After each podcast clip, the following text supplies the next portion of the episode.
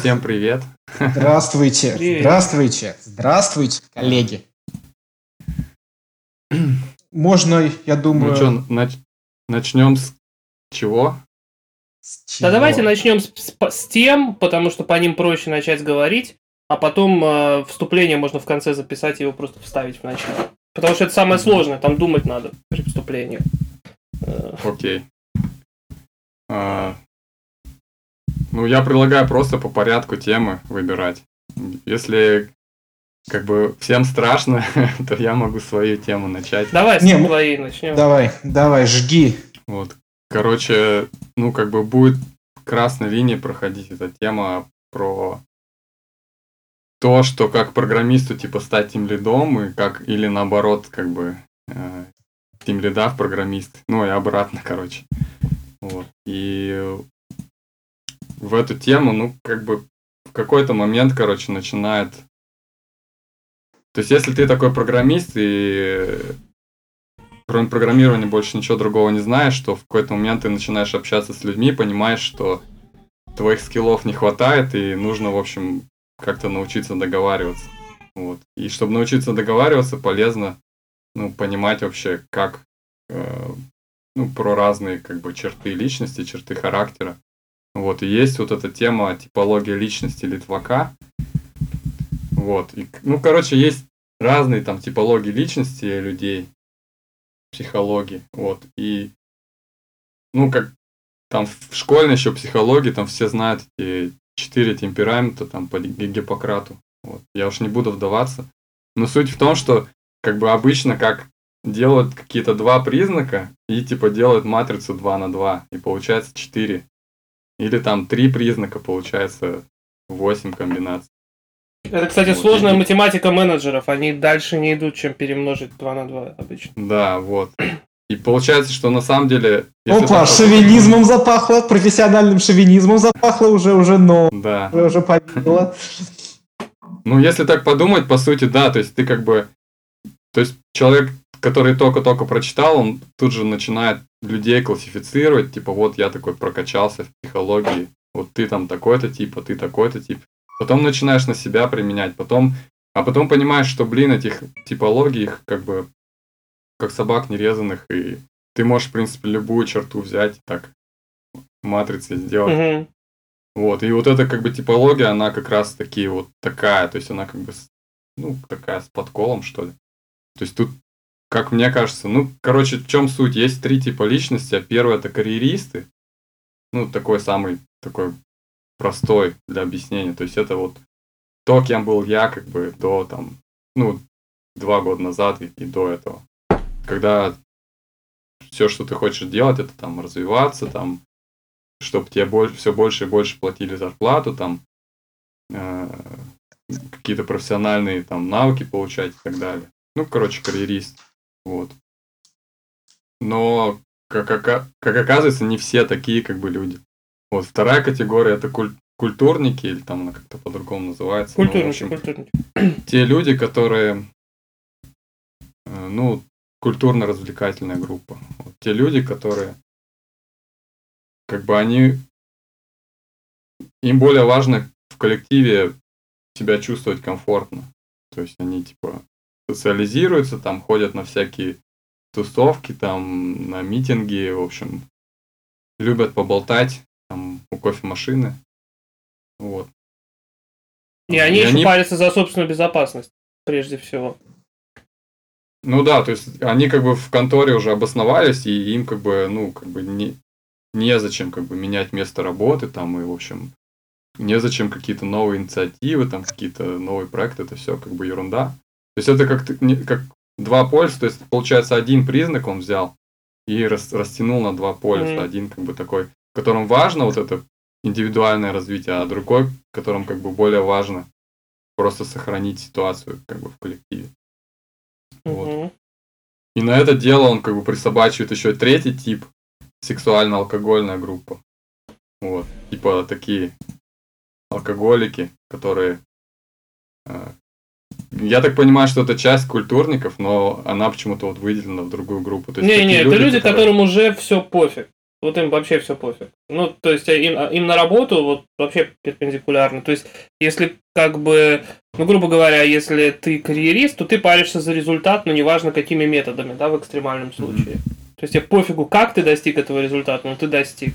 Если ты, собственно, как там, культурник, то тебе прежде всего важно, чтобы порядок был соблюден, чтобы там все галочки стояли, чтобы там, не знаю, подписи заверено и все такое. Это тебе самое главное. А если ты алкоголик, тебе еще по барабану.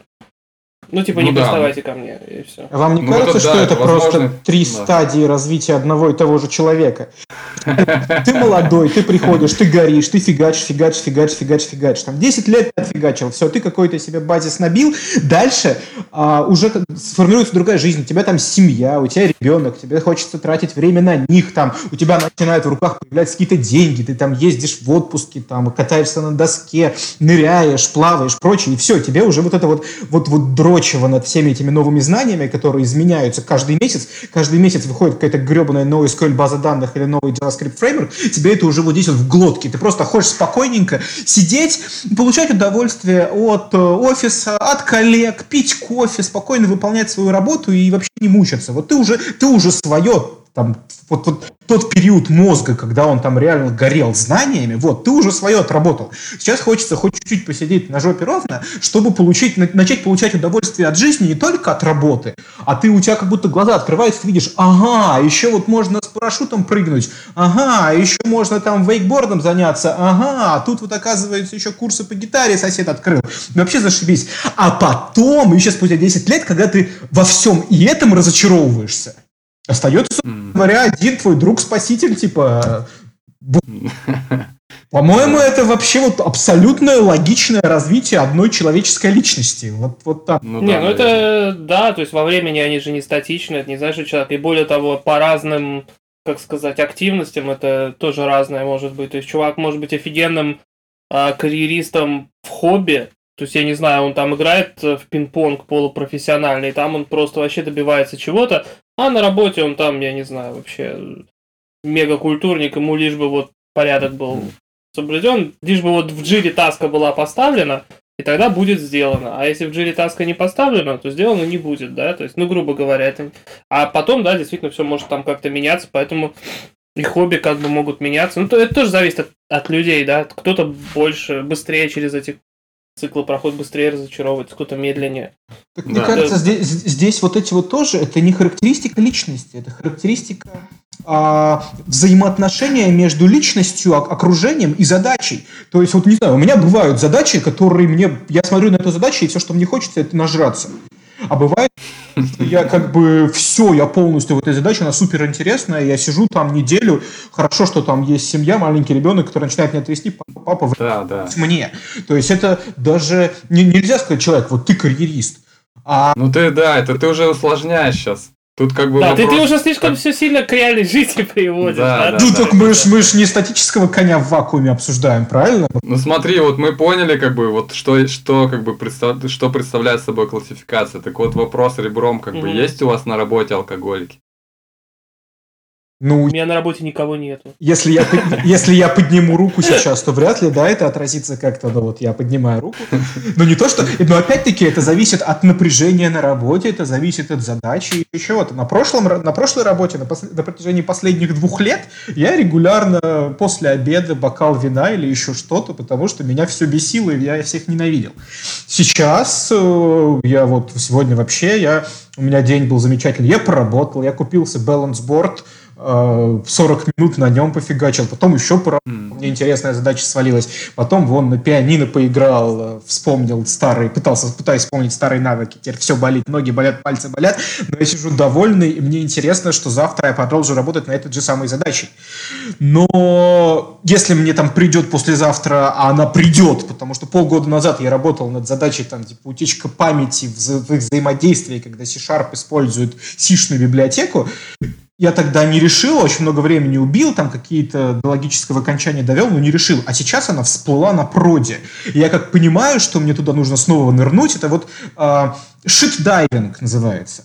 А шит-дайвинг лучше всего, когда у тебя в одном баллоне кислород, а в другом что-то прибухнуть. Потому что иначе ты через это не пройдешь. И здесь, ну, как бы, кто я? Я алкоголик, я карьерист, или кто там третий был, культурник. Все зависит от... Ну тут же получается, это же удобно смотреть в принципе, как люди действуют. То есть, если так смотреть, понимаешь, так иначе... Грубо говоря, я когда... Из этого интересно, что с чего я перестал вообще заниматься всякими там... попыткой прочитать какую-нибудь там лекцию где-нибудь, или там... еще что-нибудь такое, там, на конференции выступить. С того момента, когда я понял, что, например, в менеджменте все сводится к it depends, да? Как бы, то есть, ну, прям любая ситуация.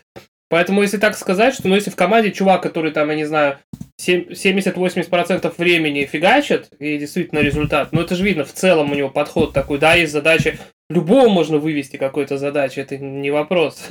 Но, как бы, если он в целом, у него подход такой, как бы, больше... карьериста, то он как бы карьерист, если подход в целом больше как у культурника, опять же, точно так же может и культурника прорвать, им попадется что-то вот прям в точку, и он просто загорится там на одну задачу, а потом ему снова пофигу будет. Ну да, то есть это... разные классификации, и, в общем, можно много как бы там разных черт находить, и главное как бы подходить к человеку, даже если ты знаешь как бы как он себя обычно ведет. Я тоже хотел, как бы, не то, что я на опыте, но хотел поделиться историей тоже с прошлой работы. То, что как раз-таки вот я был, типа, карьерист, и такой, блин, я хочу там фигачить новую там интеграцию, в общем, катить ее впрод. А все люди в команде были такие, типа, культурники, получается, и слэш-алкоголики, то есть они ходили каждую неделю, строго у них было пивко. Даже 2 раза в неделю. Вот. Аж причем 2! Ужас! Да, причем это как бы не программисты вроде, но вот, блин, они ходят, и для них это было, типа, важно. Ну, то есть это не то, что как, типа, прям алкоголики, но это не, как бы смесь такая, да, получается. То есть для них было важно вот именно всем вместе вот потусить, вот. А то, как задачи двигались, это вот вообще их как бы мало волновало. И получился такой как бы конфликт, из-за которого как бы я, в общем, я был выброшен за борт с этой команды. И я, в принципе, не пожалел, но понятно, почему, как бы это одна из причин была, скорее всего. Это же понятно. Даже вот тут в стандартных советах, что если вы попадаете в группу, которая, очевидно, склонна к алкоголизму, в этом смысле, в смысле Литвака, то типа бегите оттуда. Потому что в любом случае, кем бы ты ни был, хорошо от этого не будет. Да почему? То есть это же опять-таки зависит от культуры компании. Если в компании принято регулярно там тусовки какие-то, почему это обязательно должно сказываться на работе?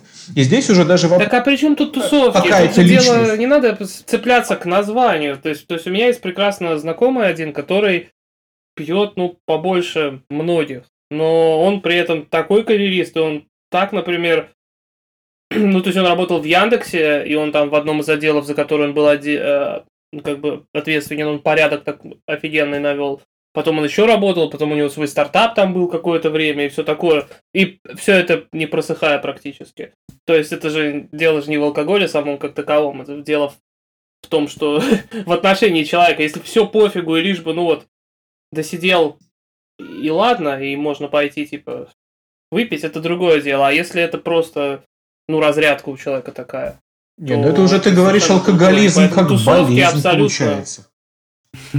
Я не знаю, у него такой стиль жизни. Стандартные ответы depends, как бы. Но в общем и целом получается, что вот и культурники, алкоголики, это все больше немного про офис.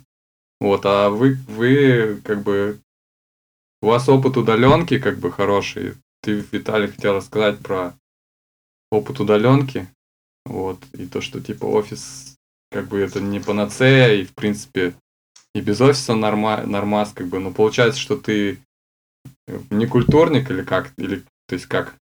Зависит от... ты знаешь, это обычная окружающая среда для человека, то есть, зависит от того, там, настроение, еще что-то, то есть, в любом случае... Дисциплина, она перекрывает все. То есть будь ты хоть там алкоголиком, будь ты хоть культурником, будь ты хоть там карьеристом, будь ты хоть овощем полным слюни, который пускает, дисциплина может прикрыть все это. То есть если ты имеешь возможность и научил себя, потому что это не талант, это навык, который приобретается с тренировками. Если ты научил себя, что вот тебе нужно выполнить задачу, ты садишься ее и делаешь, то все вот эти вот описания человека и попытка разбить человека по характеристикам и объединить в различные группы, вся эта попытка вот машинного обучения, как он называется, supervised learning, она просто становится бесполезна и не нужна. То есть это такие, это абсолютно, вот, на мой взгляд, все вот эти вот описания и попытка разделить людей на какие-то категории, она бредова. И вот было очень хорошо, что любого человека как бы можно сделать карьеристом, то есть подкинуть ему интересную задачу.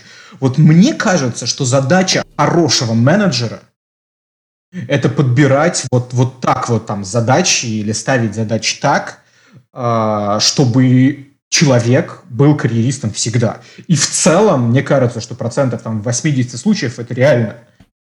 Потому что любую задачу даже из полнейшего говна можно сделать и представить конфетку. Например, можно сказать одно, что тебе нужно будет работать над 15-летним легаси, а можно будет сказать из серии, что, ты понимаешь, каждый, я думаю, из нас, из разработчиков, хоть раз делал что-то с нуля. Это уже не круто. А вот сделать и превратить говно в конфетку, это будет такая вишенка на твоей карьере, что этим можно будет хвастаться кому угодно. И все, уже огонек загорается, уже человек начинает... Смотря у кого. То есть, опять же, признание и... То есть, ну сколько у меня было команд. А признание это далеко не для всех благо. Так что вот такой подход это подойдет кому-то, кто записывает подкасты, потому что сейчас не будет записывать подкасты, если ему не хочется признания хотя бы от кого-то, правда? То есть как бы, ну это иначе было бы странно. Я на самом деле хотел, да, правильно, я на самом деле хотел перейти как бы к теме про удаленку и твой тезис как раз, что офис для сосунков, удаленка для мужиков, то есть ты как бы по сути категоризировал, что есть сосунки, есть мужики, есть как бы такой сетап такой, то есть как бы не теряешь ли ты при этом что-то? Давай. Слушай, можно до этого у меня есть маленький комментарий, мета-комментарий про вообще попытки разбиения на группы, да, то есть я себе немножко противоречу. Я нахожу, что иногда это полезно, но в целом мне напоминает, что это гороскопы, знаешь, там, типа, мы разобьем людей, типа, на 12 групп, и вот, типа, если ты козерог, то ты ведешь себя так. Это 100%, я согласен. Вот, поэтому, этим надо пользоваться аккуратненько, да. Удаленка больше для кого? Для водных знаков? Ну, вот этот тезис, он появился в моих устах по весьма интересной причине. Так как до непосредственно текущего места работы я 3 года провел только на удаленке, то есть вообще офиса у компании не было, бизнес-компания была построена на удаленке, это не фриланс, это контракты, я проникся нежными чувствами и любовью к такому виду работы. А когда я пришел в офис, начал об этом общаться, так сказать, проводить какие-то, не то что опросы, а просто общаться о возможности работать удаленно. В результате этих бесед с коллегами моими текущими, так сказать, из искры разгорелось пламя, и, к сожалению, это пламя разгорелось у меня в заднице, потому что очень многие, в том числе, я помню, ты, сидя на обеде летом за столом, высказал мысль, что, грубо говоря, удаленщики, они должны зарабатывать меньше, они меньше контролируются, и вообще они недоразработчики такие. И это у меня прям такой мое чувство справедливости, и причем самое интересное, что не ты один высказал подобную мысль, и мое чувство справедливости, оно как-то прям было очень сильно задето, потому что это какой-то, не знаю, шовинизм на географическом на основе географического признака, ремаутизм, почти что не ревматизм, а ремаутизм, то есть это меня вот аж бомбануло. Я решил там погуглить на эту тему, и, ну, естественно, первым делом, если нужна какая-то статистика, я зашел на Stack Overflow, на него, вот у них сервей, статистика по работам, и, ну, вообще по сотрудникам, по клиентам и прочее фигня. И там что было сказано, что да, для 30-35% опрошенных возможность работать удаленно является важным признаком, но при этом всего 12% работают постоянно на удаленке.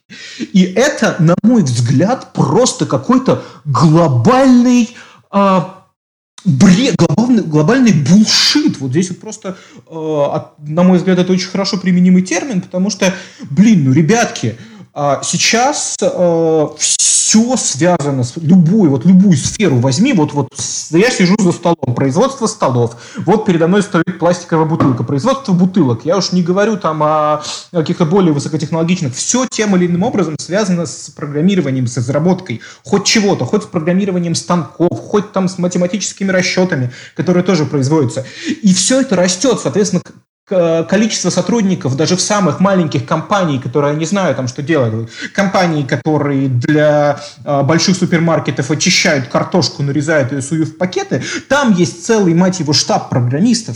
И для этих программистов нужно офис, там, кофе. Программисты — это вообще такой суперкласс по сравнению с остальными. Там, если он захочет котика привезти, то нужно кошачью еду покупать, всякие няшки, типа, всякие там балансборды, турники, и все это фигня ради того, чтобы держать целый отдел разработчиков. И это же абсолютно иррационально. Со стороны бизнеса это абсолютно иррационально. Почему нельзя вот их посадить по отдельности, вставить им соску в рот с денежным потоком, который будет выходить меньше, чем их содержание? Угу.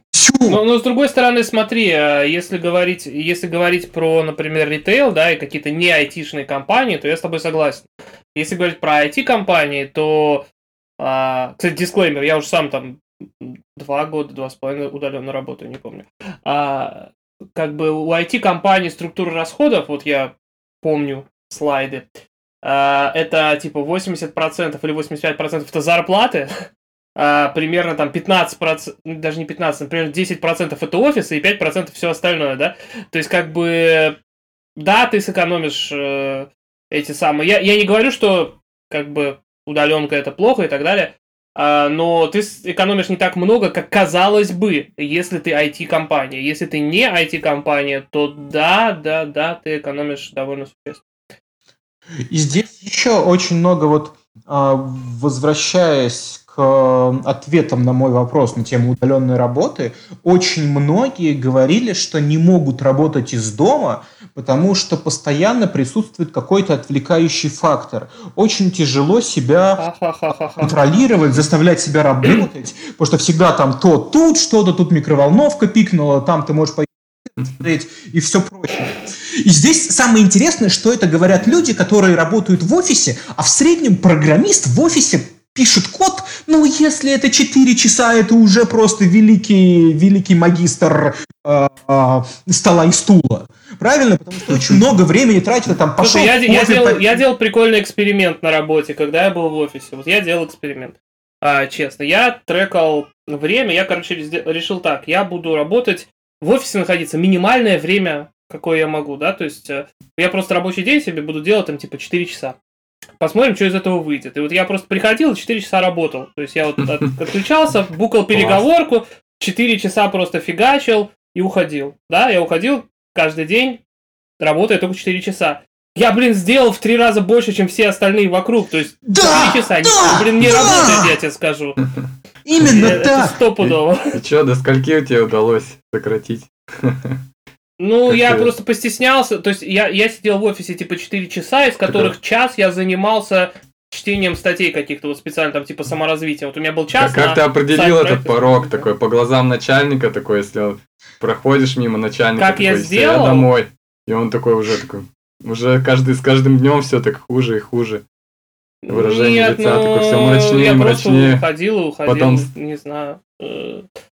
Я занимался нерабочими вещами еще тоже в офисе, когда надо было подольше посидеть, я не знаю. Много дел же есть, которые можно тоже сделать через интернет, да, которые к работе не относятся никак.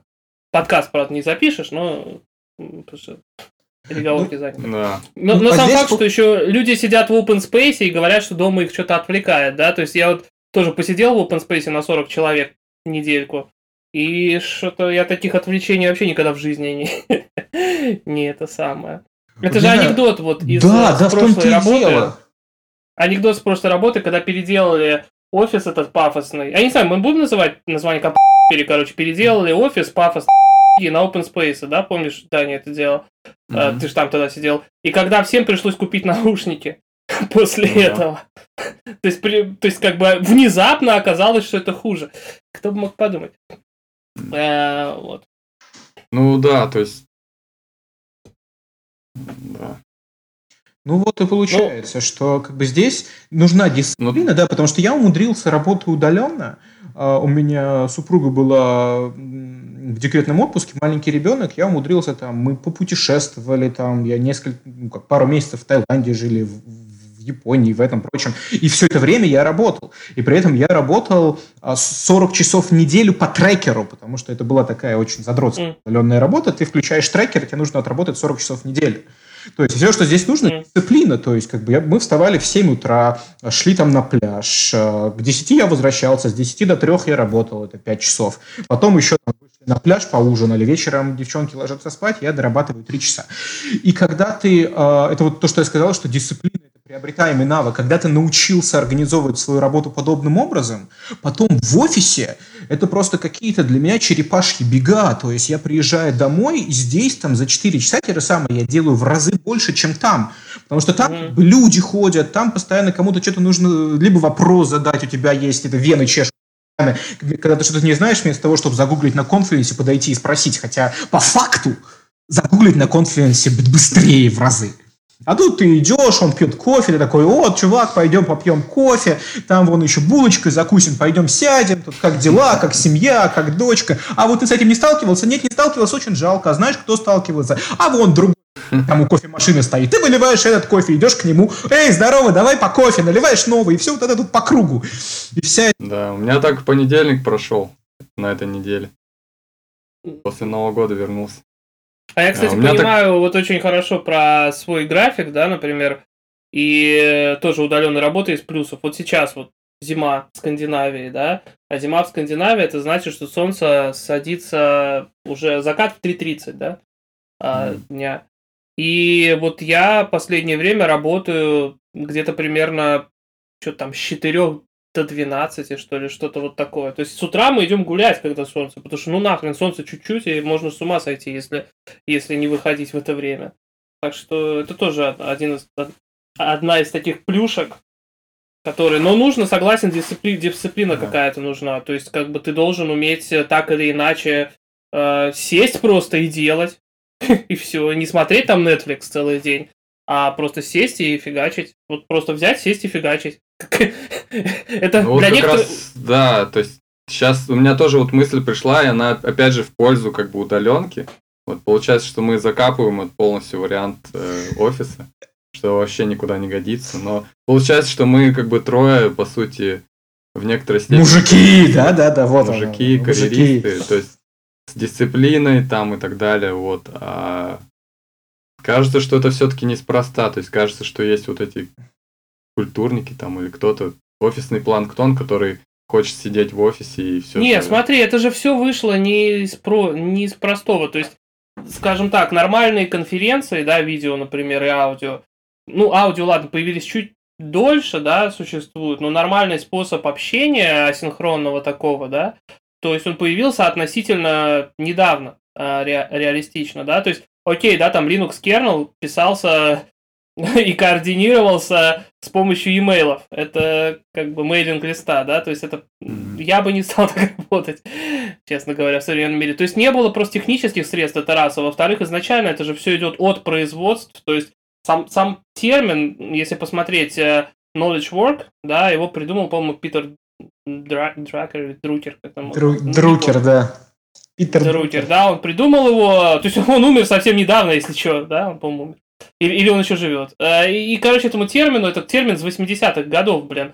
До этого, там, довольно долго после индустриальной революции просто надо было, ты сидел там, я не знаю, взял ботинок, да, там, какой-то чувак там приклеил к нему подошву, передал другому чуваку. Ты как бы по интернету ботинок не передашь, и чтобы там шнурки поставили, да. И поэтому это все историческое, как бы, наследие того, что работа была...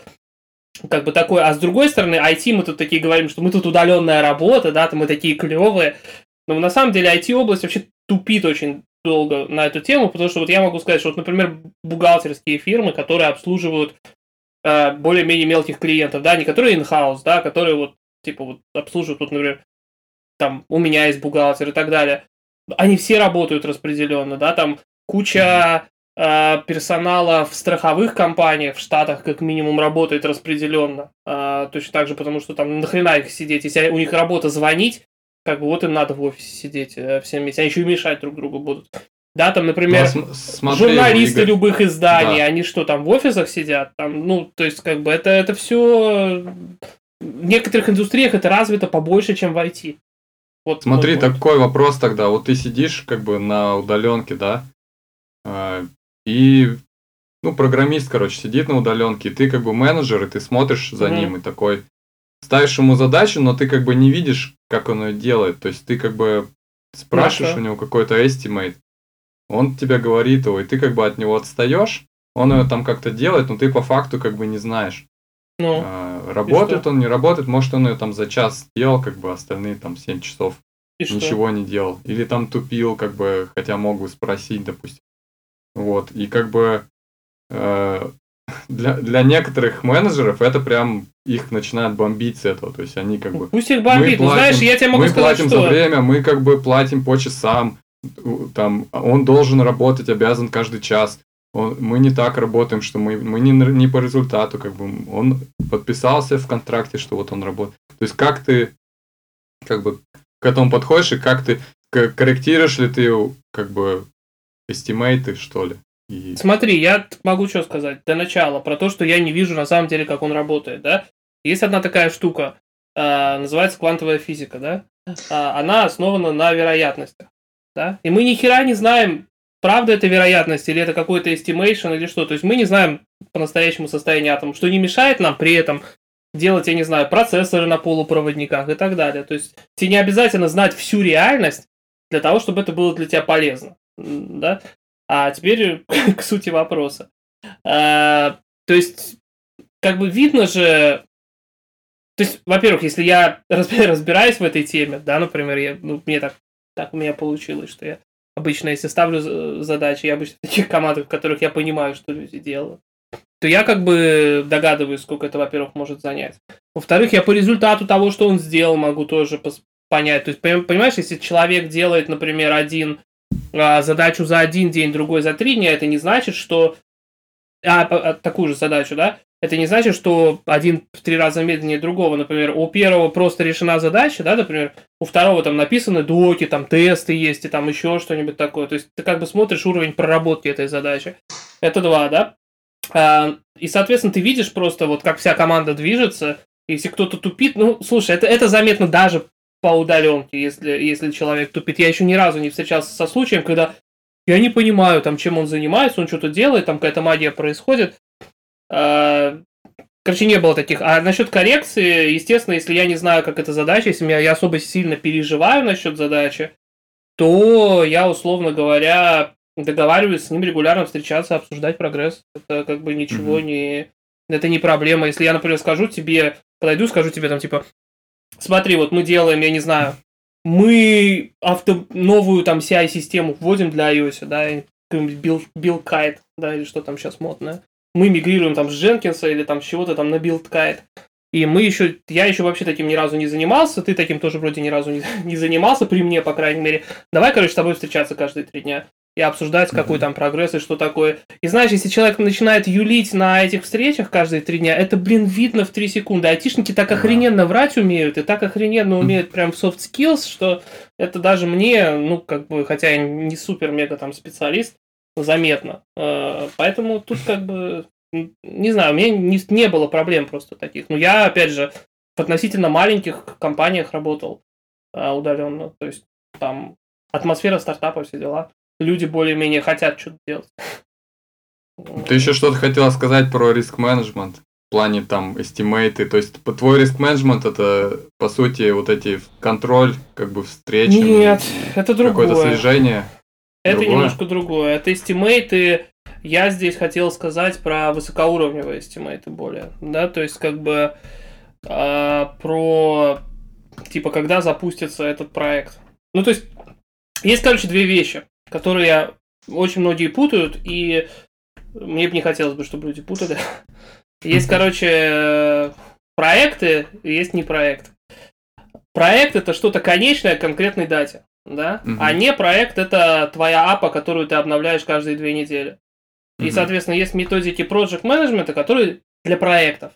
То есть тебе нужно запустить этот сервис к CES, например, следующего года. Это проект. А то, что тебе нужно релизить твое приложение весь год, это как бы вообще не проект, и project management, про это можно забыть там. Ну, то есть там какие-то техники могут быть полезны, но в целом это не про то, да. И поэтому, например, применять скрам к проектам и там основывать все на скраме при проектах, это фиговая идея, да. А как бы при разработке там продукта итерационно, это как бы нормальная идея. Про риск-менеджмент я что хотел сказать, что если у нас есть проект, то есть нам надо к конкретной дате что-то успеть, или там мы хотим узнать, к какой дате мы сможем открыть вот этот вот, я не знаю, там, версию 2 интернет-магазина, там, чего-нибудь там, умного дома, вот, нелегально провезенного из Huawei, там, что-нибудь так. Вот, то, по сути, что удобно делать, то есть, все могут, ты можешь всегда спросить эстимейты, то есть, разбиваешь ее на подзадачи, как обычно, да, там, типа, диаграмму Ганта, все ее видели. Все ее ненавидят, да, там, как бы. Ты спрашиваешь эстимейт, особенно если это важный проект, как бы, тебе нужно понять, ты спрашиваешь у людей эстимейт, сколько это займет, сколько то займет, там, это называется экспертная оценка. Сейчас небольшой коммент, пока ты далеко не уехал, вспомнилось сразу, как в университете у нас был курс Project Management, и как я первые свои проекты, ну, я их делал либо в одного, там, либо вдвоем с чуваком. И как я рисовал эти диаграммы Ганта и UML-диаграммы для дизайна. Это было здорово. Кстати, тоже, пока ты не продолжил, тему с риск-менеджментом хотелось бы обсудить, возможно, в следующих выпусках чуть более подробно, потому что у меня есть одна бешеная идея на тему риск-менеджмента. Я уже нашел даже. Я хочу купить 2 книжки. Одну какую-нибудь топовую по риск-менеджменту, а другую по... Нашел магические практики гадания на хрустальном шаре. И выписать по 5 цитат из каждой книги, убрать там какие-то критические моменты, а потом устроить вам конкурс, прочитать цитаты. И, поймете ли вы, из какой книги та или иная цитата, или нет. Вот поэтому эту тему... Надо ее запомнить, положить в полочку. И это, мне кажется, что будет очень такое интересная рубрика, так сказать. Да, это будет для меня риск-менеджмент – это что-то сродни вот этим вот шаманам или гадалкам в куполе натянутом, в шапито, которые сидят вокруг шара. Вы просрете проект на 3 месяца. Я взываю к духу предыдущего проект-менеджера. Вот типа того, да. Ну да, но, соответственно, как бы это правда, то есть как бы любая попытка угадать будущее, это попытка угадать будущее, да. Но, опять же, я для себя, у меня из проектов было несколько таких вот прям проектных, и там риск-менеджмент сильно помог примерно сказать, когда мы это запустимся и примерно попасть в этот эстимейт, да. Там просто проблема в том, что когда бы ты рисовал диаграмму Гантов и тебе там дали какие-то там эстимейты и все такое, то после этого ты начинаешь по каждой задаче спрашивать людей, а что может пойти не так и почему эта задача может профейлиться. Ну, то есть прямо у людей, которые, собственно, тебе рассказывали про то, какой эстимейт у этой задачи. И обычно они, кстати, приходят к нормальным таким этим, что ну, мы не знаем, короче, как там какой-нибудь ELB роутер в AWS будет вести себя, я не знаю, с Google RPC, например.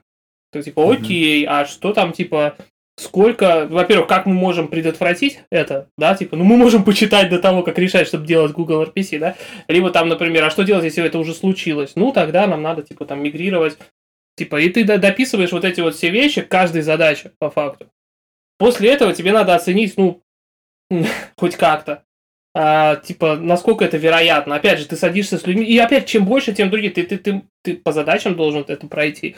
Но ты должен пройти по бизнес-людям, потому что, опять же, риски и на критическом пути далеко не всегда технические. Потому что вот фигака, например, там в какой-нибудь Африке подписать договор с какой-нибудь телеком-компанией, это типа 2,5 года. И знаешь, там, если у тебя довольно несложный IT-проект, который требует интеграции, он тебя занимает 2,5 года, и как бы хочешь ты или не хочешь. Да, то есть как бы и с бизнес-людьми надо пообщаться, еще перед тем, как ты эстимейты какие-то делаешь. Потом ты пытаешься понять, какие из них там более-менее реалистичны. Ну, потому что ты, опять же, как при любом брейнсторме, желательно людей не ограничивать, да, то есть если он скажет, что метеорит на офис упадет, и те, кто удаленно не работает, они вообще мало того, что сосунки, так еще и метеоритом накроют. Да, у нас... Да, то есть как бы не факт, что выживут. Вот, и все такое. Или там интернет отключат напрочь. То пусть такое тоже будет, как бы не вопрос. Просто потом это отфильтровать, а потом начинается веселая тема, что надо как бы... То есть там дальше начинается вообще гадание на куче, естественно. Когда ты говоришь, ну вот с такой-то вероятностью, если это... То есть вероятность там плюс-минус 25%, да? Мы будем так считать, для простоты. Это вот там столько-то дней займет, там типа 50% это столько-то дней. И потом вот ты вероятности домножаешь на время, суммируешь это, и это твоя добавка к эстимейту. Ну, и то есть, по сути, тогда у тебя... По сути, то, что вот как бы я слышу, ну как бы мета тоже такая. Твоего рассказа, что это, по сути, на самом деле важен не столько сама эта оценка, сколько тот факт, что ты человека как бы заставляешь больше подумать, как-то продумать задачу, и это скорее больше про менеджмент ожиданий. Так вот. Это, не, погоди, так это риск-менеджмент и есть, то есть это менеджмент, ты пытаешься... Человека, то есть, ты, по сути, как бы берешь на себя все, что не касается программирования, как менеджер, и программист как бы будет спокойно программировать, а ты будешь спокойно общаться с людьми. Ну вот, и плюс, тебе нужно что-то такое, какие-то основания для разговора. Какие-то вещи из этого риск-менеджера... Ладно. Я просто хотел сказать, что какие-то вещи, которые выплывают из этого риск-менеджмента, обычно про митигейшены и про, ну, про предотвращение рисков, да, и про, собственно, что делать, ну, типа план Б. Во-первых, просто хорошо иметь план Б, чтобы потом в панике не это самое, да. То есть это в принципе ускоряет работу. Во-вторых, ты перестраиваешь немножко, естественно, свой роудмап, потому что если у тебя всплывает... То есть, опять же, очень часто, что я видел, это у тебя есть проект, да, тебе сказали, тебе нужно сделать вот это, сколько тебе надо народу и к скольки, да, а то, что тебе народ нужно как бы, ну, все же понимают, когда, если ты проект только начинаешь, то начинать его лучше меньшим количеством народа, а потом прибавлять людей, потому что, типа, первые задачи, все сидят, тупят, да, один что-то делает, ну, условно говоря, да, особенно если там 20 человек, то риск-менеджмент позволяет тебе, во-первых, нагрузить всех чем-то полезным, если у тебя внезапно, потому что бизнес обычно работает так, ну, мы тебе сразу дадим 20 человек вот, с самого начала проекта, тут придумал, тут нам еще там растить команду там через это, тут мы так не работаем, мы так не понимаем, типа, надо тебе 20 человек, получай. Вот, то есть, и это немножко перестраивает roadmap, и по мне это было очень полезно, и это плюс отвечает на какие-то вопросы про, например, технологии тоже. То есть, типа, вот с этой технологией такие риски, с той технологией такие риски, вот какую стоит выбрать, да, то есть при этом ты как бы... Хорошо, давайте, кстати, поделимся, у кого какие были, как бы, факапы, что ли. Ну, то есть, риск-менеджмент – это про риск, про то, что застраховаться от какого-то форс-мажора, и вот этот форс-мажор наступил, в общем, у кого какой был. Такой случай может. Ну, у нас, я могу рассказать, который хорошо закончился. Который, скажем так, твой риск-менеджмент спас или там не спас. Спас, окей. У нас была штука, что у нас логин был... Ну, я понимаю, что плохо делать. Но вообще там двухфакторка была завязана на СМС, а логин был нужен двухфакторкой, да? Обязательно. И у нас был риск, что мы что-то не очень доверяем этому СМС-провайдеру. Вот, и поэтому мы подготовились тем, что мы как-то... Я не помню, у нас там была такая очень хорошо выделена этот микросервис, который засылает смс-ки, и плюс у нас второй контракт был подписан еще с двумя конторами и с их API. И это было как бы лишние деньги и лишняя работа. Но в один прекрасный день, естественно, где-то там в районе перед праздниками у нас была платежная система, где-то перед какими-то там праздниками осенними, когда там люди должны что-то покупать и пользоваться платежной системой, у нас этот чувак, короче, прекращает свою работу в этой стране. Ну, просто провайдер говорит, а мы с сегодняшнего дня не работаем, по-моему, в Кении. Офигенно, если бы мы вот про эту вещь не подумали, так мы смогли в течение, по-моему, 3 часов переключить весь продакшн на бэкапы, хотя они там... были не то, чтобы там использовались постоянно. То есть вы сразу забивались на как бы поддержку многих провайдеров, получается? Да, мы сразу забивались на поддержку многих, у нас даже драфты были написаны, и даже compliance, автоматические тесты для этих для разных типов провайдеров, потому что мы были не уверены, то есть мы, когда искали этого провайдера, нам же было срочно его найти, поэтому нашли кого-то, с кем быстро договорились, но мы были не уверены, что вот он будет такой хороший, поэтому вот такой риск у нас спас. А в каком-то месте вот у нас было, где мы просто не подумали, и, опять же, это был бизнес-риск. Мы подписались с партнером, а он нас кинул. А у нас не было бэкапа, и пришлось закрыться. Это было очень неприкольно. Целую страну пришлось просто прикрыть напрочь, потому что партнер кинул, а, как я рассказывал, в Африке 2,5 года подписывать договор со следующим. Поэтому. Понятно. Ну, такие вот истории. Не ходите, дети, в Африку гулять. А ты, Виталий, у тебя какой? Ну, у меня... Пример есть? Да, есть.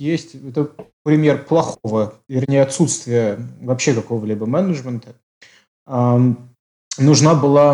Был коммерческий продукт, и в него решило вписаться государство. И оно сказало, вот... У нас тут есть своя база данных, мы вам выдаем API, а вам нужно с ним регулярно синхронизироваться там, каждую ночь или какой-то промежуток времени. И наша база является типа основным. То есть, если у нас там объекта нету географического, то вы его удаляете. Если он у нас есть, то... И у них что-то глюкануло. На утро я прихожу на работу, а девчонки в суппорте вешаются, потому что все им звонят и говорят, а куда делась наша организация? Почему она удалилась? В результате там из базы было похерено 40%, наверное, всех данных. Вот, да. И что, первым делом я купил вазелин, потом нитку с иголкой. Все это вручную по базе данных как-то восстанавливать. Хорошо, я всегда был умным и сообразительным мальчиком. Я не стал... Просто добавил Slack активировано, деактивировано. Поэтому восстановление прошло болезненно, но прошло. Вот так, да. Были факапы, было дело. Ну, видишь, это тоже практически какой-то просто неосознанный риск-менеджмент. Ну, это не риск-менеджмент, это опыт. То есть, когда ты долго работаешь с какими-то проектами или вообще долго работаешь в этой сфере, ты уже начинаешь понимать потенциальные места, где все может пойти плохо, особенно когда твой продукт зависит от кого-то другого. Вот особенно, когда твой продукт зависит от чего-то стороннего, это стороннее нужно 15 раз перепроверять и добавлять все возможные какие-то обработки и обработку этих возможных сценариев. А учитывая, что у меня 10 лет опыт работы с C-Sharp, с Windows, с ребятами из Microsoft, которые меняют направление чаще, чем дует ветер, то тут приходится, хочешь жить, умей вертеться. Но это неосознанный как бы вариант. То есть, у вас примеры хорошие, но такие больше в технической плоскости, что, мол, давайте там оверинжинирить, там и будет классно. У меня больше такой как раз наоборот кейс. Я сейчас вспомнил, был случай, когда мы планировали делать новый браузер и выбирали, как вот сейчас помню, из 3 вариантов у нас был выбор движка. Можно было выбрать WebView, можно было выбрать Vanilla Chromium и можно было выбрать как бы Opera Chromium. Вот. И, ну, реально 2 недели челы потратили на ресерч. То есть, как бы такой основательный, такой, типа, риск-менеджмент. Ну, то есть, там все там взвешивали плюсы и минусы. Как сейчас помню эти митинги, там, где pros and cons, там мы смотрели, там, что кого. Короче, выбрали в итоге оперный движок. Вот. И как бы на нем начали делать. Вот, но по факту оказалось все совсем не так, как мы как бы тогда думали. Оказалось все как бы так, что ну, это очень сложная как бы конструкция, и к ней имели как бы подступ только определенные личности в команде. Вот. И только они могли, в общем, с ней работать. И через там несколько месяцев произошла реорганизация в компании, и их уволили. Вот. И после этого просто, ну, как бы этот выбор как бы был... Ну, то есть уже все было завязано на нем, вот, но после этого уже как бы... Как это выбило платформу из-под всего проекта, вот. И потом, когда ну, да, еще но компанию я могу сказать, купили, что, кстати... проект закрылся, но суть в том, что вот именно вот этот как бы выбор того чувака, он еще, блин, свалил из команды потом. Он как бы сильно... То есть тут нужно не только... То есть как бы суть в том, что не только надо учитывать, наверное, техническую сторону, но и ну, да. как бы человеческую и человеческие факторы, экспертизу. Ну да, мы такое. Как бы... Я могу сказать, что в риск-менеджменте всегда это надо учитывать, и получается, что у нас, например, для одного из проектов очень важно было, чтобы... На Stack Overflow достаточно было, ответов конкретно по этому фреймворку. И мы, грубо говоря, то есть не только сравнивали, насколько там фичи клевые у фреймворков, а типа какой комьюнити, а не забьет ли на него там завтра мейнтейнер, а если крупные компании, которые используют фреймворк, то есть как бы, а не то, что что-то свое. И в этом смысле in-house там всегда проигрывает, потому что из-за вот таких вот вещей. Mm-hmm. Да, но это как бы, я говорю, что это обычно делается с senior людьми как-то, ну, как сказать, неосознанно, да, потому что ты думаешь, кто знает вот эту вот херовину. А как бы иногда это хорошо просто... То есть по факту это какой-то опыт, но ты его пытаешься больше экстернализировать, что ли. И да, действительно, нам надо бы закругляться уже. Мы что-то такое болтали. Да? Ладно, тогда всем спасибо, что пришли, спасибо тем, кто будет это слушать. Да, всем спасибо.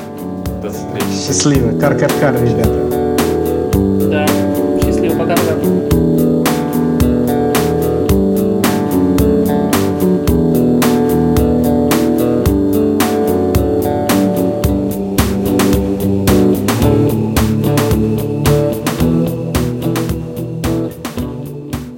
Да, и мы не карьеристы, мы социопаты, я бы так сказал.